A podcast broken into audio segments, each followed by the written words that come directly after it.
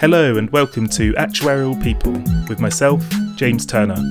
I'm excited to be launching a brand new podcast where each week I'll be speaking with a UK actuary. My aim is to give you, the listener, greater insight into the people behind the profession and their personal career journeys. So we'll cover things like why and how they became an actuary, what they do on a day to day basis, how they balance work and study with life, any specialisms they've developed, and how their role has evolved over time. So, whether you're an actuary yourself or you're aspiring to become one in the future, welcome and enjoy. Please welcome to Actuarial People, Simon Harris. Hello, James. Thanks for having me on. My pleasure. How are you today? Yeah, very well. A bit bit hot because I've cl- closed all the windows on a blazing hot day, but other than that, I I am good. Glad it's Friday, that's for sure. How about yourself? Uh, very similar. Um, we've got some roadworks going on outside actually, so if any noises creep in, I'll try and deal with them later. And uh, yeah, not enjoying being blocked inside. Sorry to um, get you to close the windows, but um, let's let's see how we get on. So Simon, I'm very pleased to have you on the on the podcast because you started off as a traditional pensions actuary and you've gone off and branched out into into a different direction which we'll we'll come on to. Um, i wondered for the benefit of the listeners if you could just give a brief overview of who you are and what you do today and then we'll go back right to the beginning and and explore your your journey and how you got here. Yeah sure. So i'm i'm simon harris. I'm i work in internal audit in at fidelity international. Um, I'm an associate director there, but my my main role is uh, kind of overseeing audits of Fidelity's uh, workplace investing business. So they provide various different products, um, which all defined contribution type pension schemes, um, and I I you know, oversee and, and, deliver audits in respect of that side of the business. Uh, in addition, they've got two life insurance entities. Uh, they don't provide kind of traditional life insurance as you might think about it, but they are more kind of conduits for the, the pensions business in a way. So we do audits of, of those entities too, looking at kind of the governance arrangements and uh, looking at things like their uh, capital adequacy and uh, how they comply with Solvency two and, and, and, that sort of thing. Um, and you know various other bits and pieces are kind of associated with internal audit. I'm, I'm kind of the model risk SME within the the audit team in Fidelity. Um, yeah, and it's it's very kind of varied and, interesting. Um, as you say, it's, it's probably not a traditional path for a pensions actuary to have gone down, but um, I'm sure we'll we'll get to that. Yeah, sounds sounds really interesting, and uh, yeah, clearly very different to where you where you started.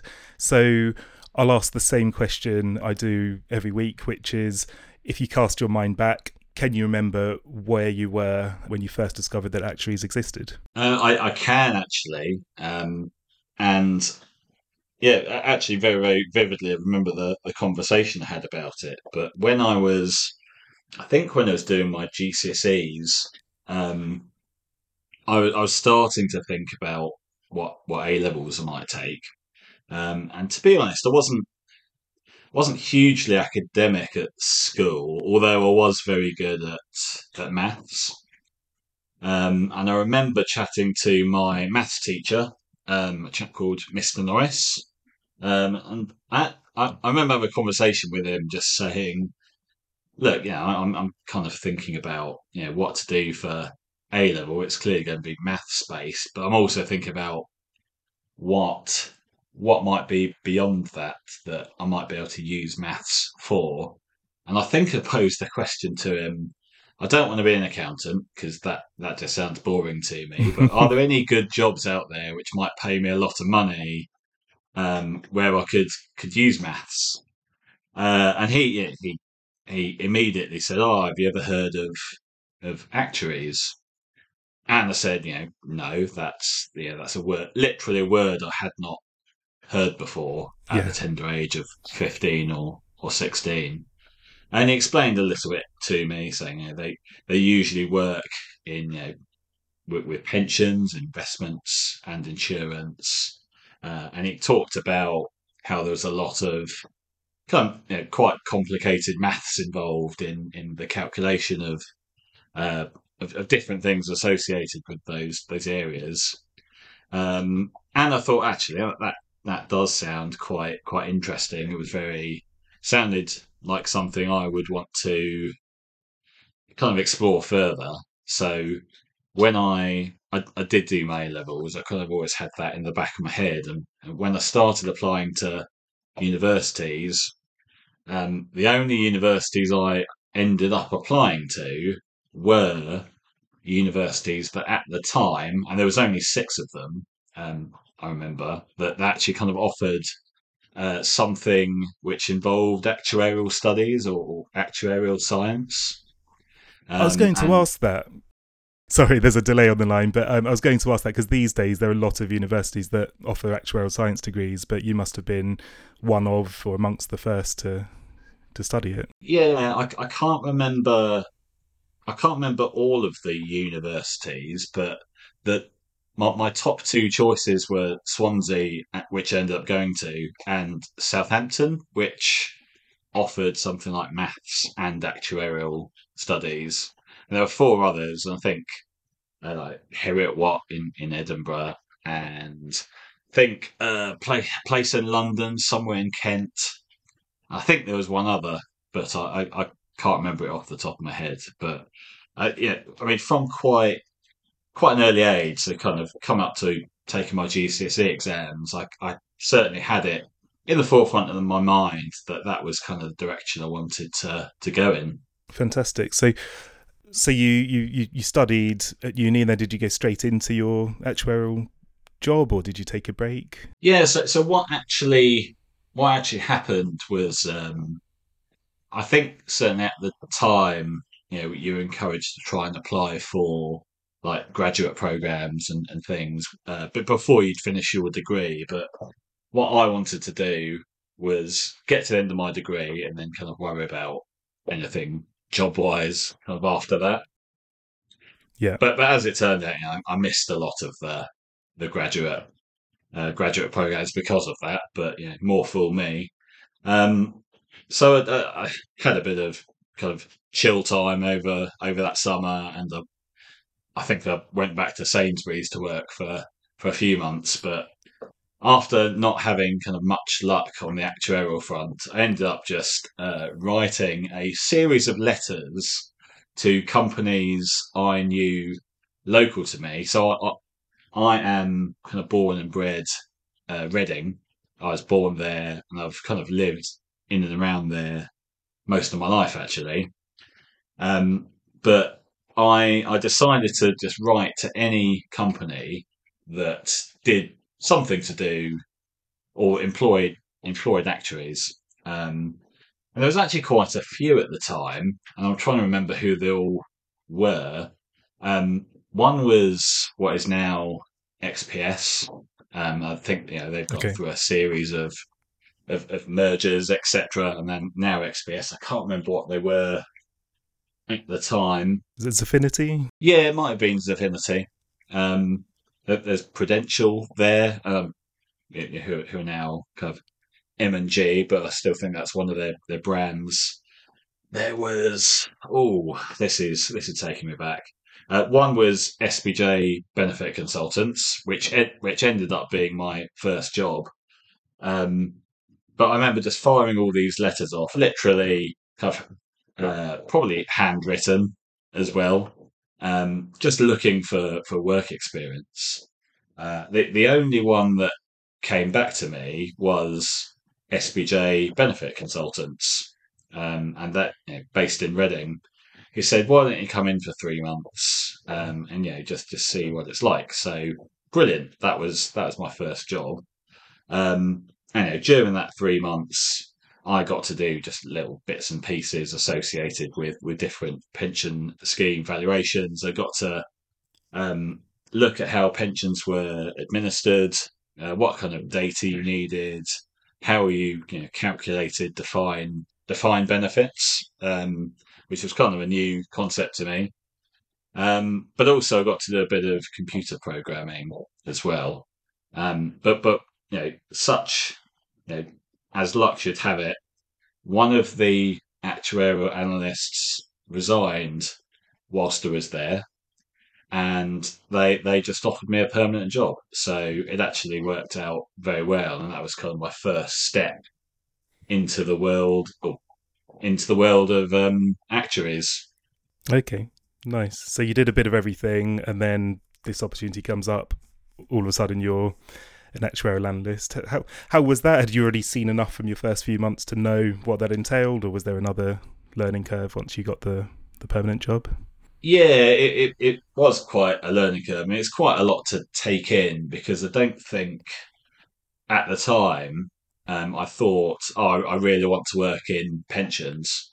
Uh, I must admit, I, I didn't really understand them there. I mean, even the concept of defined benefit pension schemes was probably very alien to me when I first got in there because all I wanted to do was get a kind of foothold into that world. So there was an awful lot of just learning involved. And yeah, like the first few months I was there, a lot of my learning was based around how these schemes were administered. So I ended up spending quite a lot of time with the administration teams there. But actually, that ended up being very helpful because you really got to connect to kind of what it meant to kind of you know, real people. And yeah, these are real people's benefits when they retire. And that was something that has kind of always stayed with me and has always been at the back of my mind in kind of whatever I've kind of done in my career as well. Because that's to me, that's the bit that that, that really matters. It's kind of people and that kind of societal challenge around pensions. And you know, over the past, I've been working here 20, 21 years nearly now. But you know, the, the whole industry's gone through a, a great deal of, of change since you know I first started, and that's what kind of keeps it interesting. But I mean, that's all part of the learning curve because there's so there's so much regulation um, to do with pensions that it's it's just a absolute minefield, and you know, very few people probably know absolutely everything to to do with it. But I, I really I really enjoyed it there. Um, there was a, a great set of people I got to work with. It was quite a small company, but I made some you know really good friends there, and there's still a few people I, I, I catch up with even now, um, just for the, a beer every few months. So it was a really it had a really nice nice feel to it, and I really enjoyed going into work every day. And it was great because I could stay at mum and dad's house for a bit longer and not have to pay rent. So that worked very well for me. what what was it that you mentioned a few things that you enjoyed about it? What was your sort of real motivation? Did it come from the expectations set by your managers, or did it come from what you said about actually I'm helping people here and and I can make a difference, or a combination of of both? Hi guys, we'll get straight back to the conversation in a second. Just a quick reminder that when I'm not recording podcasts, I specialise in helping pensions actuaries with their career moves, and I'd love to help you when the time comes to explore your options. I work with people at all levels, whether you have a couple of years' experience through to senior positions. My approach is different to most recruiters. I started my own business last year and work alone, which means I have zero pressure to hit targets and can just focus on giving the best possible help and advice. So, whether you're thinking of making a move now or would just like to understand your options for the future, please get in touch via LinkedIn or email james at turnerperkins.com. Back to the show. You know, it, it was a bit of both. I mean, um, I mean, the thing I probably enjoyed the most about the work I was doing was they, they had this in-house valuation system that one of the directors had, had made, and I think it was called think it was called Omega, but one of my old colleagues might correct me on that, but we shall see. Um, but it was all in, in, in Fortran, uh, which is very old looking programming language. But I used to love coding people's benefits and, and valuing them. Um, because yeah, I, am quite naturally a kind of shy, introverted person, and I'd, I'd, quite happily go for hours without speaking to anyone. Uh, that that worked perfectly for me in terms of going into work and just trying to trying to solve a, a challenge, um, you know, via you know programming and, and valuations, which you know, in the world of pensions is you know, it, it's quite a quite a difficult thing to do. But I, I really used to enjoy that side of things and and getting to an outcome which eventually went into you know reports which went to trustees and, and sponsors of pension schemes. But that that side of things, I I, I certainly really enjoyed early on. Um, I guess over time that that progressed to well, you're doing all these numbers, but you know the real role of an actuary is is taking the complex and trying to make that as, as simple as possible to people who are non-actuaries. So that was that was a really big next step. Actually, going along to to meetings with the scheme actuary, for example, and actually occasionally presenting a little piece of, of what I've done. That that then made it all more more real, and the the dots started to join that that little bit more. How did you find that when you were going to your first few meetings? Can you remember? Yeah, really, really nerve wracking. I'm not. I'm I'm always a little bit anxious just meeting new people, but then when you've got a whole whole room of them, and uh, you've been thrown in the deep end, and you know, have to present even just a little piece of the meeting, that that was extremely nerve wracking. You know, not wanting to to fail the company. You know, a, a company I really enjoyed working for, and I wanted to you know you know put my best foot forward and, and, do my, my best work there. But it, it was very nerve wracking. But as with as with anything new, the more you do it, the easier easier it becomes. And as it turned out, it did get easier and easier. Um, and you know, presenting is actually something quite dare I say it, kind of almost enjoy now um, to a room full of people. Nice. Um, where did exams come in? Because I think you you sent me a bit of information beforehand, and you qualified in 2013. So I don't know if you started the exams at the beginning, or if you came onto them a bit later, or what was your what was your path there? No, I I did start them um, quite early on, not immediately. I think I picked them up in uh, 2003. So it took me about 10 years to qualify in the end. Um, I was lucky enough to get a handful of exemptions from from Swansea initially, so I didn't have to take the the full suite of them. Um, the, the the first set of exams, um, which were oh, this is this is taking me back, but I, I don't know what they're called now, but they were basically the was it the CTs at the time, or was it even the hundred series? Oh, you know, it was the hundred series. Well done. Well, but I think you know one one oh one to to one oh nine, uh, they were very you know fundamental building blocks of, of everything else you end up encountering in, in the actuarial world. Um, but actually, I remember racing through those because, in part, because I I'd done bits and pieces at university on all of them, and not enough to get me an exemption, but that of course, made it that that be, be easier to pass. Yeah. What what I did struggle with, I guess, was the the ones after that, which which like in my first role, it's all it's all fun and games, you know, playing playing with numbers and calculating things. It's another thing, kind of putting it all into practice, and I think that's that's probably why I think most people, on average, you know, anecdotally qualified, you know, seven or eight years. So I think that's in part why it took that just a, a little bit longer um, to to get through all my exams. Um, not helped by the fact I I think I failed the final exam, which was SA four, three times before I ended up passing it. So it was it was a real slog, but it's it, it's even now it still feels like one of my proudest achievements because remember after the third time of failing that final exam thinking do i do i bother with this anymore? I, I just i just can't can't get to it. It was it was so frustrating but got there in the end.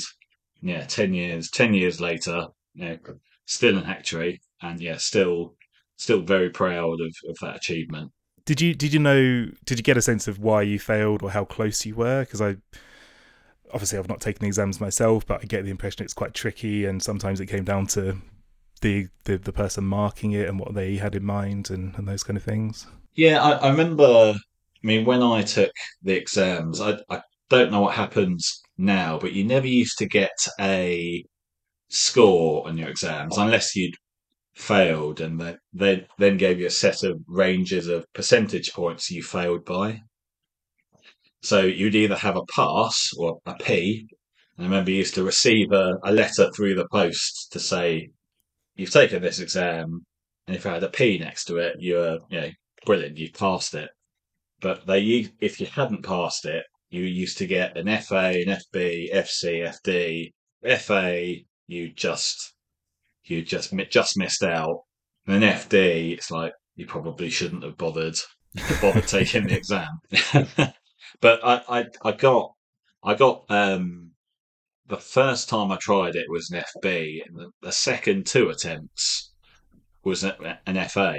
So I just missed out both times, but I think the second time I missed out with an FA, um, I think in the previous attempt I I thought, oh, that's that's just down to just down to bad luck. Um, but it happened again, and I thought, well, you can't just can't just rely on luck. So I ended up just changing my approach for the, the next exam, and, and really, whereas my my kind of way of studying is you know reading the notes over and over again, I decided to change my focus to just almost dismissing the notes because I'd worked in the industry for ten years. I'd done a lot of the things which you know, SA4, the, the final pensions exam, uh, you know, suggested you needed to do um, as an actuary and, and, serving clients. What I really need to work on was just my my exam technique. So I just really, really focused on doing lots of past papers. I did. I don't think I actually referred to the notes that that final time, and you know, call it luck or, or call, call it the change of direction. Did it eventually pass it? So um, I, you like to put it down to the, the change of approach, but I think you can't just keep bashing your head against a, a brick wall and hoping for a different result. Did did it did it have any um, immediate effect on your role once you were an actuary? Did it change things overnight, or what was the transition like? I I don't think it really changed my role as such, but it, it, it did change my mindset because it felt like it felt like I'd really got yeah the monkey off my back, as it were. Um, and it, I started to think about almost just think about what do I want to do with my career. So I started thinking about that rather than just you know, really focusing on my exams. My my role at the time didn't didn't really change. I was still supporting scheme actuaries and, and corporate actuaries at the, the firm I was at at the time, which was was uh, what is now Capita. Fine. So you uh, you qualified. You started to think a bit more about your career in, in, in, in context. Where did you go from there? Because obviously, at some point, you made the leap away from a traditional role into something else. What did that look like? How long did it take? Yeah, so I I, I qualified, so I think it was what July 2013, and that was the point I thought, okay, what, where do I, where do I go from here? So, what I found over the next, ended up being the next year or so, was um, you know there, had been a, a restructure at Capita, and my role had moved from from Reading to to London. So I was now commuting into London, um, and I was st- still living in in Reading at the time. And actually, the journey into the office was probably two hours each way. And if you're doing that five times a week, it it, it really did start to to grind me down a little bit. I'll, I'll admit. No, no remote working, no flexible working. No, none of that, unfortunately. These were before the days of working from home. no, that's it. Um, I, and yeah, it, it, seems very odd to even think about that now. But, but yeah, I was going into the the office five days a week, uh, on the train, and of course, you know, trains don't like to, to run on time, as we, we all know uh, in recent months, Right. uh, or run at all. Um, and all the while, I was kind of thinking about, well, what do I want to do next? And clearly, quite high on the agenda was, well, I don't want to commute into to London anymore. To be honest, I, I didn't know what I wanted to do next, but I, what I did know is that I, I didn't want to go down the route of staying in consultancy, um, particularly going down the route of eventually becoming a, a scheme actuary. Um, and I can't remember my reasons for that, but there was a big part of me that just wanted a a change. It must have taken close to close to a year in the end, but what did come up was uh, an in-house pension risk role at Nationwide Building Society. Were they looking for a pensions actuary, or did you have to reshape yourself?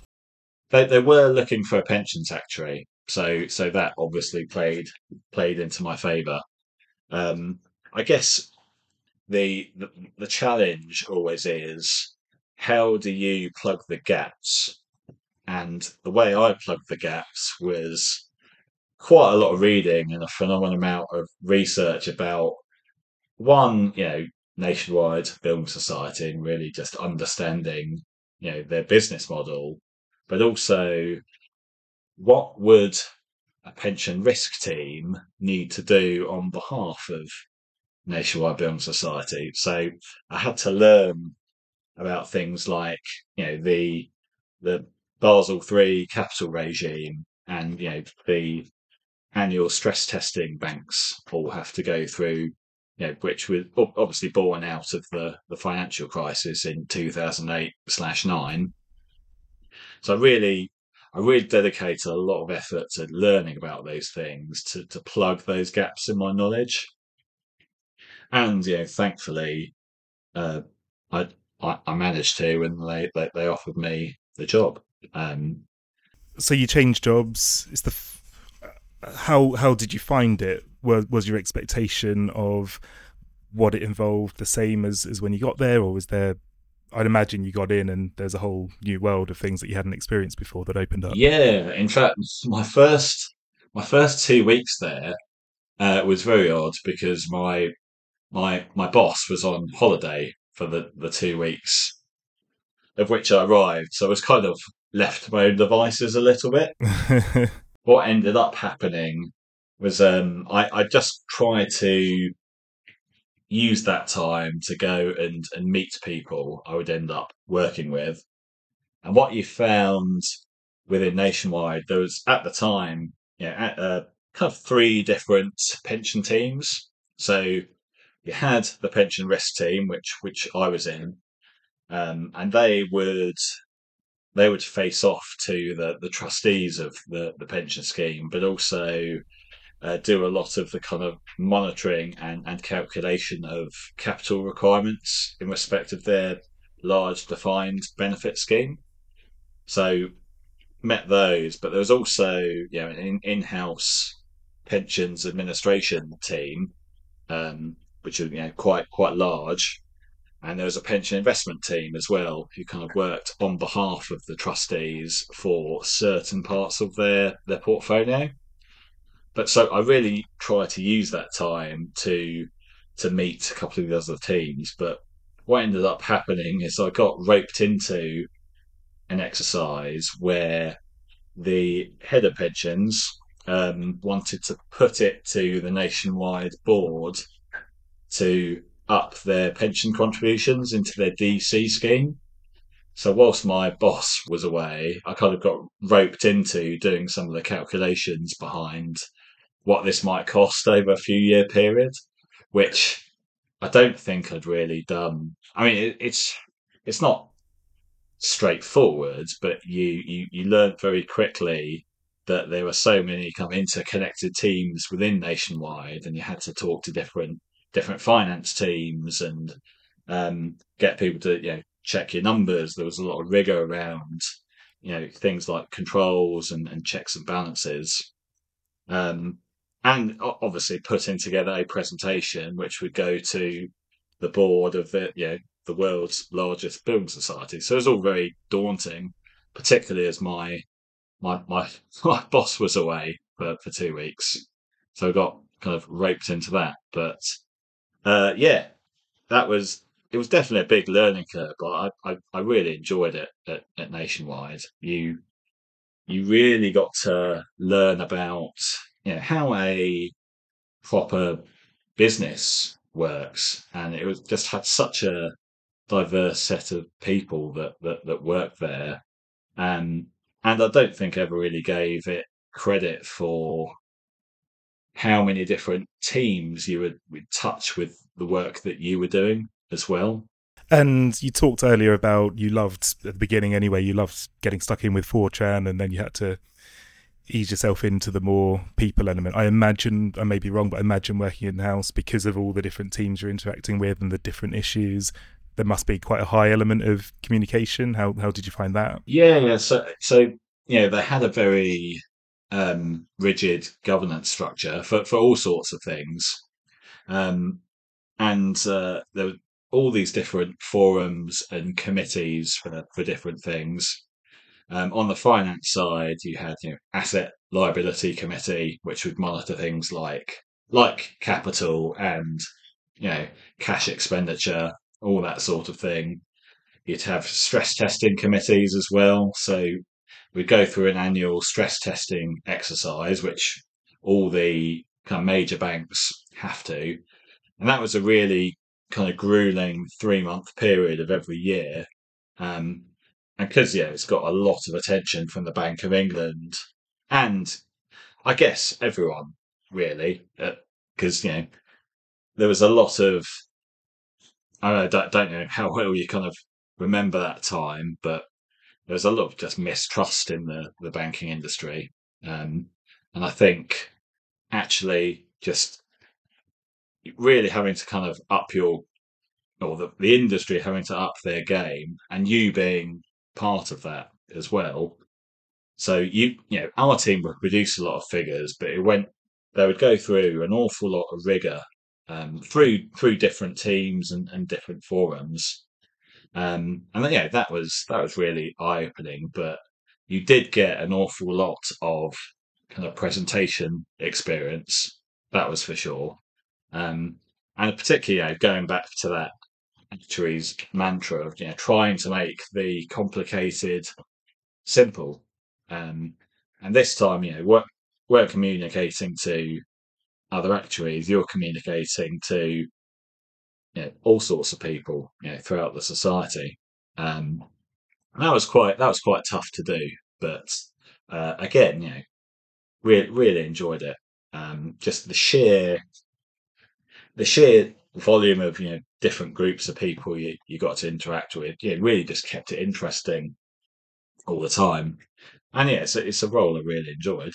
So, so some people listening might be trying to get a sense of is it for them, and they might be thinking about what what what's the reality? Are there bits I might miss from being a traditional actuarial consultant versus working in house? Sometimes people think about things like work life balance as well. Is it different in house? Is it is it less hours? Is it actually busier at times? How how would you say the two compare, and what what things should people take into consideration if they're thinking about going in house? Yeah, I I wouldn't say it's necessarily less hours or or, or a better work life balance. Um, I, I would say yeah about nationwide is that they, they do have a really good set of, of values and they really do kind of embody that kind of that that well that external view you see from them, you you really felt that kind of there. Uh, it was a very kind of supportive environment. Um, anyone could speak up if if someone was struggling. You know, they they wouldn't keep it to themselves. They would you know, bring bring it to the fore, and you know, we would solve the the issues together. Um, I yeah, I wouldn't say it's you know less or more hours what I did like about it though was there was no timesheets to fill out. Um, so no billing, no billing of clients, no recording you know, the work you're doing in a system. You just knew what you needed to to do, and you did it. Um, but there was just such a wide variety of, of tasks you got involved with. Okay. So it sounds as though um, we're coming on to your, your next move, but I mean, we used to speak I don't know if we agreed how many years ago it was 10, 12 years ago, um, and we've only spoken once since then. So, what was going on in your personal life? I had a quick look at the info you sent, and there's a mention of archery on there, there's weightlifting. Um, what, what was, yeah, how, did you have to sort of balance work with life, or have you always kept the two separate? And what stage were you at at that point? Yeah, so when I joined Nationwide, I think I was when did I join? I think I joined in 2014. So I would have been single at that point. Still at your parents' house, or had you moved? Uh, no, I, ha- I, had I had moved, um, but I, I yeah I was single, and I think about a year later, so 2015, I met my now partner who had been with for for eight years. So um, one of the yeah one of the good things about Nationwide is that they they sort of allowed you to work quite flexibly if you you needed to. Occasionally, you could work at home, but you're in the office most of the time. Um, so you, you, could manage different things yeah. around that. Um, but yeah, a bit of bit of weightlifting before my body gave up on me um, after a few really bad deadlifts. Oh no. Um, used to used to like row as well. Um, and yeah, try and qualify for Henley each year as part of Reading Rowing Club. Well, so yeah, the, the operative word being try and never never quite getting there. It wasn't that good, but there's a really good social side to, to, to, to, all of that. But it was quite it was quite grueling. Um, but yeah, I mean, yeah, met met my partner and yeah, just got to you know, balance balance that and yeah, all, all the other things I, I like to do. Um, outside of work anyway. But uh, yeah, not. I, I, I, prefer to watch the sport now rather than take part in it, but that's because I'm getting pretty old. Yeah, yeah.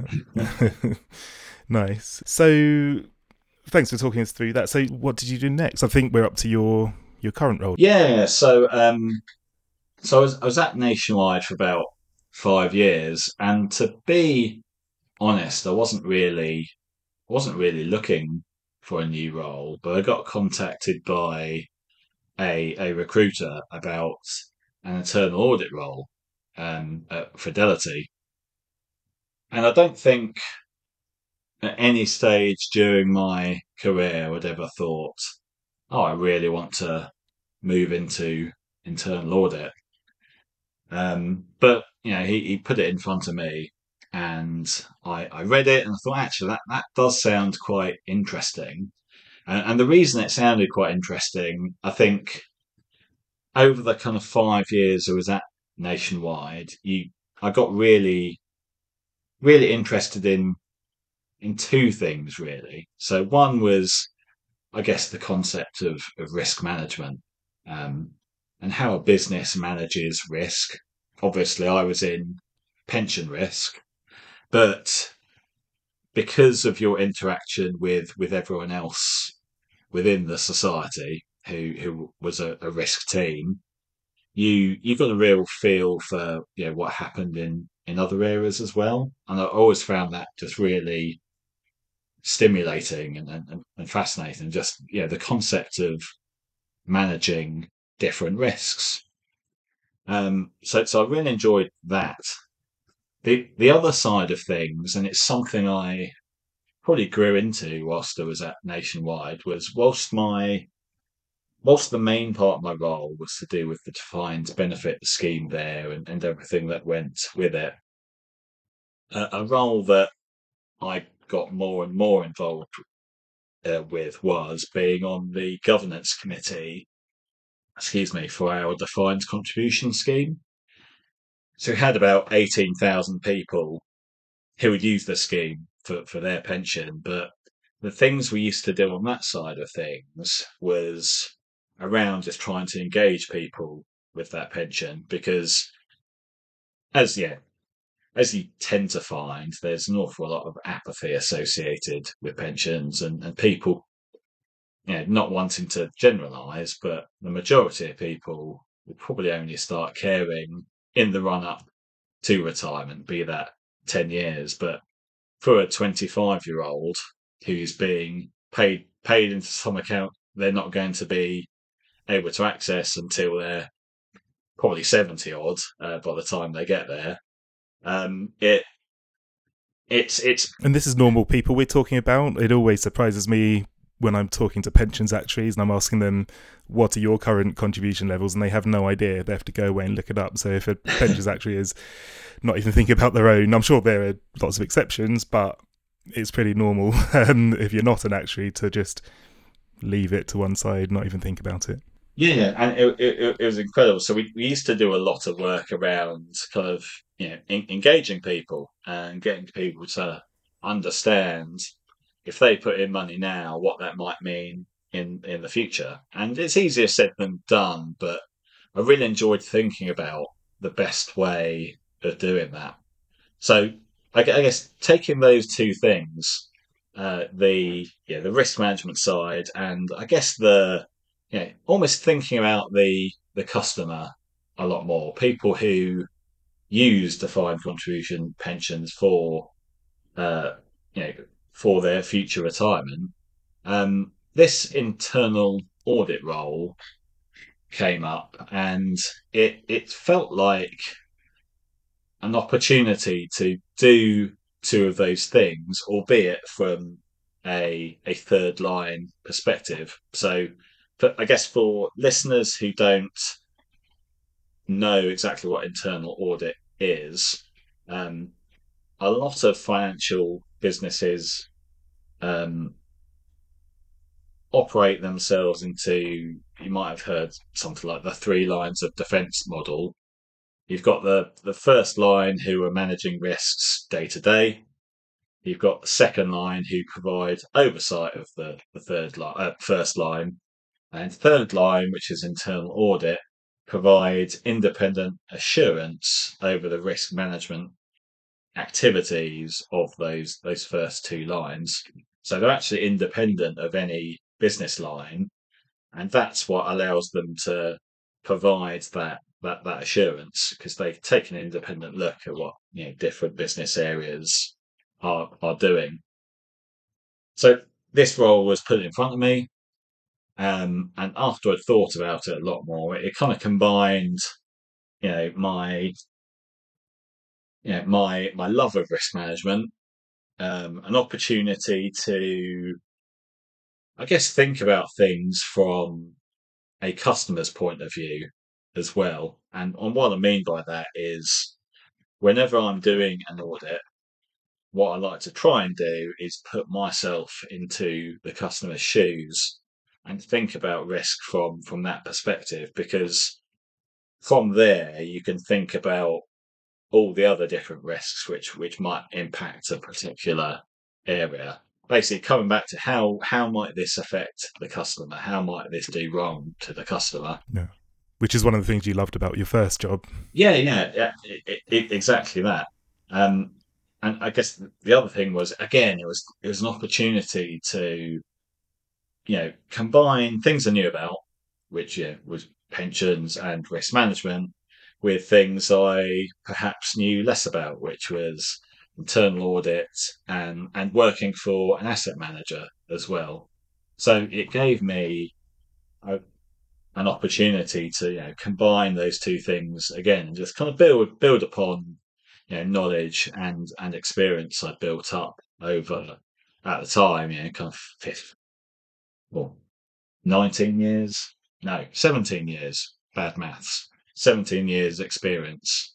Um, and yeah, th- um, this is, this is where I am, am now, but it's been, uh, yeah, an interesting journey to hear, that's for sure. Do you, to what extent do you feel like you're using your actuarial skills? Presumably quite a lot, and presumably that's still a big part of how you solve problems and approach things. Actually, I, I would probably say it's it's fairly muted in comparison. So okay, this role I don't do an awful lot with with numbers.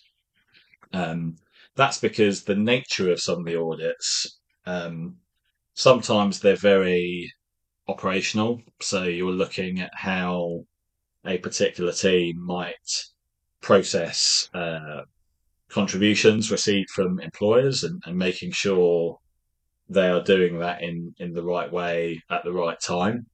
Um, it could be you're looking at uh, the governance of one of the, the, the life companies. So, what's the quality of the minute taking like? Um, do they have an appropriate decision making framework? And when they do make decisions, are they following that framework? Uh, so it, it's things like that, but it's it's so broad and wide ranging, and occasionally do do audits of the numbers. So, but it's so it's so wide and varied. It's not not necessarily kind of utilizing actuarial skills, um, but I don't always see that as a bad thing because I've always thought that any kind of education and, and job you have is sort of a, a means to an end for the future.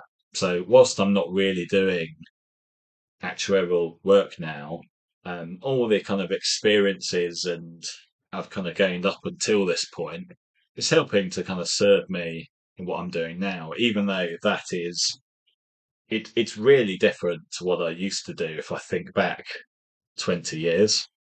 Um, and yeah, the, the contrast, you know, the fact we're talking about it now, and I'm, I'm really starting to kind of think about that contrast. It couldn't it couldn't be a lot more different. Um, from that, you know, that 21, 22 year old kid that used to do coding in Fortran to, you know, doing doing audits of the the senior manager's certification regime in Fidelity. It's it's yeah, real real chalk and cheese stuff at times, but that's that's what I relish. I, I, I like doing new things. I like challenging myself, um, even if it at times has really pushed myself like well outside my comfort zone. But that's what that's what really keeps me going at work. Um, I, I really enjoy doing different things, um, and just you know taking that step into the the unknown. Do, do you do you, do you have friends or do you keep in touch with people who perhaps started as an actuarial analyst at the same time as you, but they've stayed on that path and then sort of look at where you've gone, where they've gone, and what what do you think when you compare the two? Yeah, it's funny actually because I caught up with um, a, a, few a few friends I used to work with in my second job, uh, which was just after SBJ, although it kind of it was Bluefin Capita at the time, but uh, one one chap similar age to me um, he he's a scheme actuary now, and he he recently moved to uh, XPS away from Capita. So he he's actually kind of stayed on that traditional route. But you kind of it. We, we did discuss it. it. It's very it's very odd how I'm doing what I'm doing now, and he's doing what he's doing now as well. And it's just really interesting, just that that divergence and the reasons for that. Um, but again, you know, it not what I'm doing now is a far cry from what I would be doing if I'd kind of stayed on that path you know, and, and working towards being a scheme actuary. But but that that yeah, that's what I I re- I really enjoy uh, hearing other people's stories and how they've kind of ended up, you know, where they've ended up. Um, everyone's got their own kind of individual path, and I always find it, you know, just really thought provoking to to listen to. Simon, I'm going to ask you three three questions. I'm asking these questions to to everyone, and one of them in particular, your your answer might be a, a, a, bit more unique compared to some of the the other people I'll be speaking to, just because of the direction you've gone in. Um, but the first one is, what advice would you give to someone who's just starting out their career now as a pensions actuary? Yeah, I, I think I think if I look at my career and and the things that have I, I guess kind of gotten me to the next level is I, I, I would try and absorb as much as you you can and take as many opportunities as you can because you don't know um, what that might lead to. Um, my, my, my old boss at Nationwide used to set, talk about you know joining the dots and talked about collecting as many dots as you can and then at some point those dots might look like a a picture, but you don't know what that will be.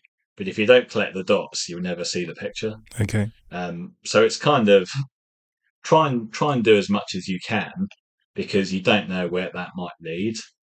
And I think, you know, with all the opportunities I I had got at nationwide, they all ended up combining into experiences which are used in my current role. So this is the question I'm, I'm yeah, go in, go in any direction you, you'd like to with this one. But how do you see the role of the UK Pensions Actuary evolving over time? No, no, it's a good question, and and I can understand why you said that might be unique to me, but I'll answer it as best as I, I can. Um, so I always think that the pension, the UK pensions actuary, really has to evolve in line with what's happening in in the industry. What's happening in the industry is defined benefit schemes are, you know, eventually they'll all run off. They will. My view is they'll all end up either being bought out or they'll end up in the PPF. There won't be too many of them which will just run off naturally. Um, and I think as a pensions actuary, there's a real responsibility there to, you know, almost if you stand back and look at the kind of societal, you know, what's happening in society, you've got to evolve with what's happening there. Because what's happening right now is, you know, more and more defined contribution schemes are becoming more mature and more people's pension benefits will end up in those schemes. Um, but I think you know there's a real real responsibility on actuaries to actually help help those help people who are going to end up being you know in however many years time the main part of their retirement is going to be in defined contribution and with all the investment risk and all the rest of it sits on the people and, and not companies anymore. And yeah, I talked about it before. One of my kind of great passions is you know, engaging people with what that means.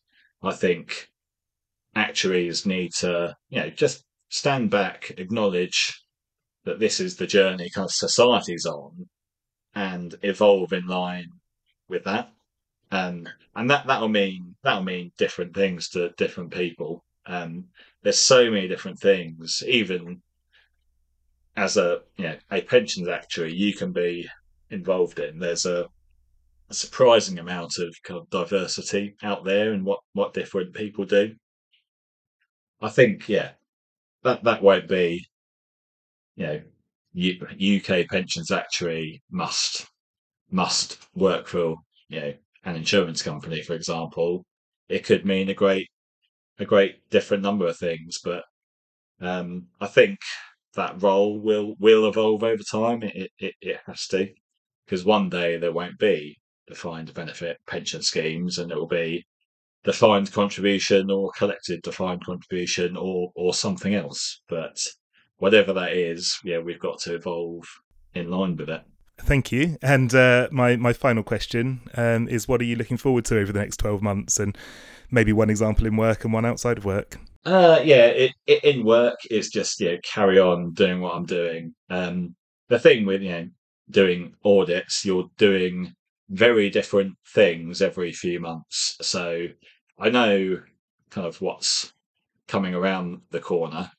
Um, so just keep keep doing what I'm doing and, and enjoying that.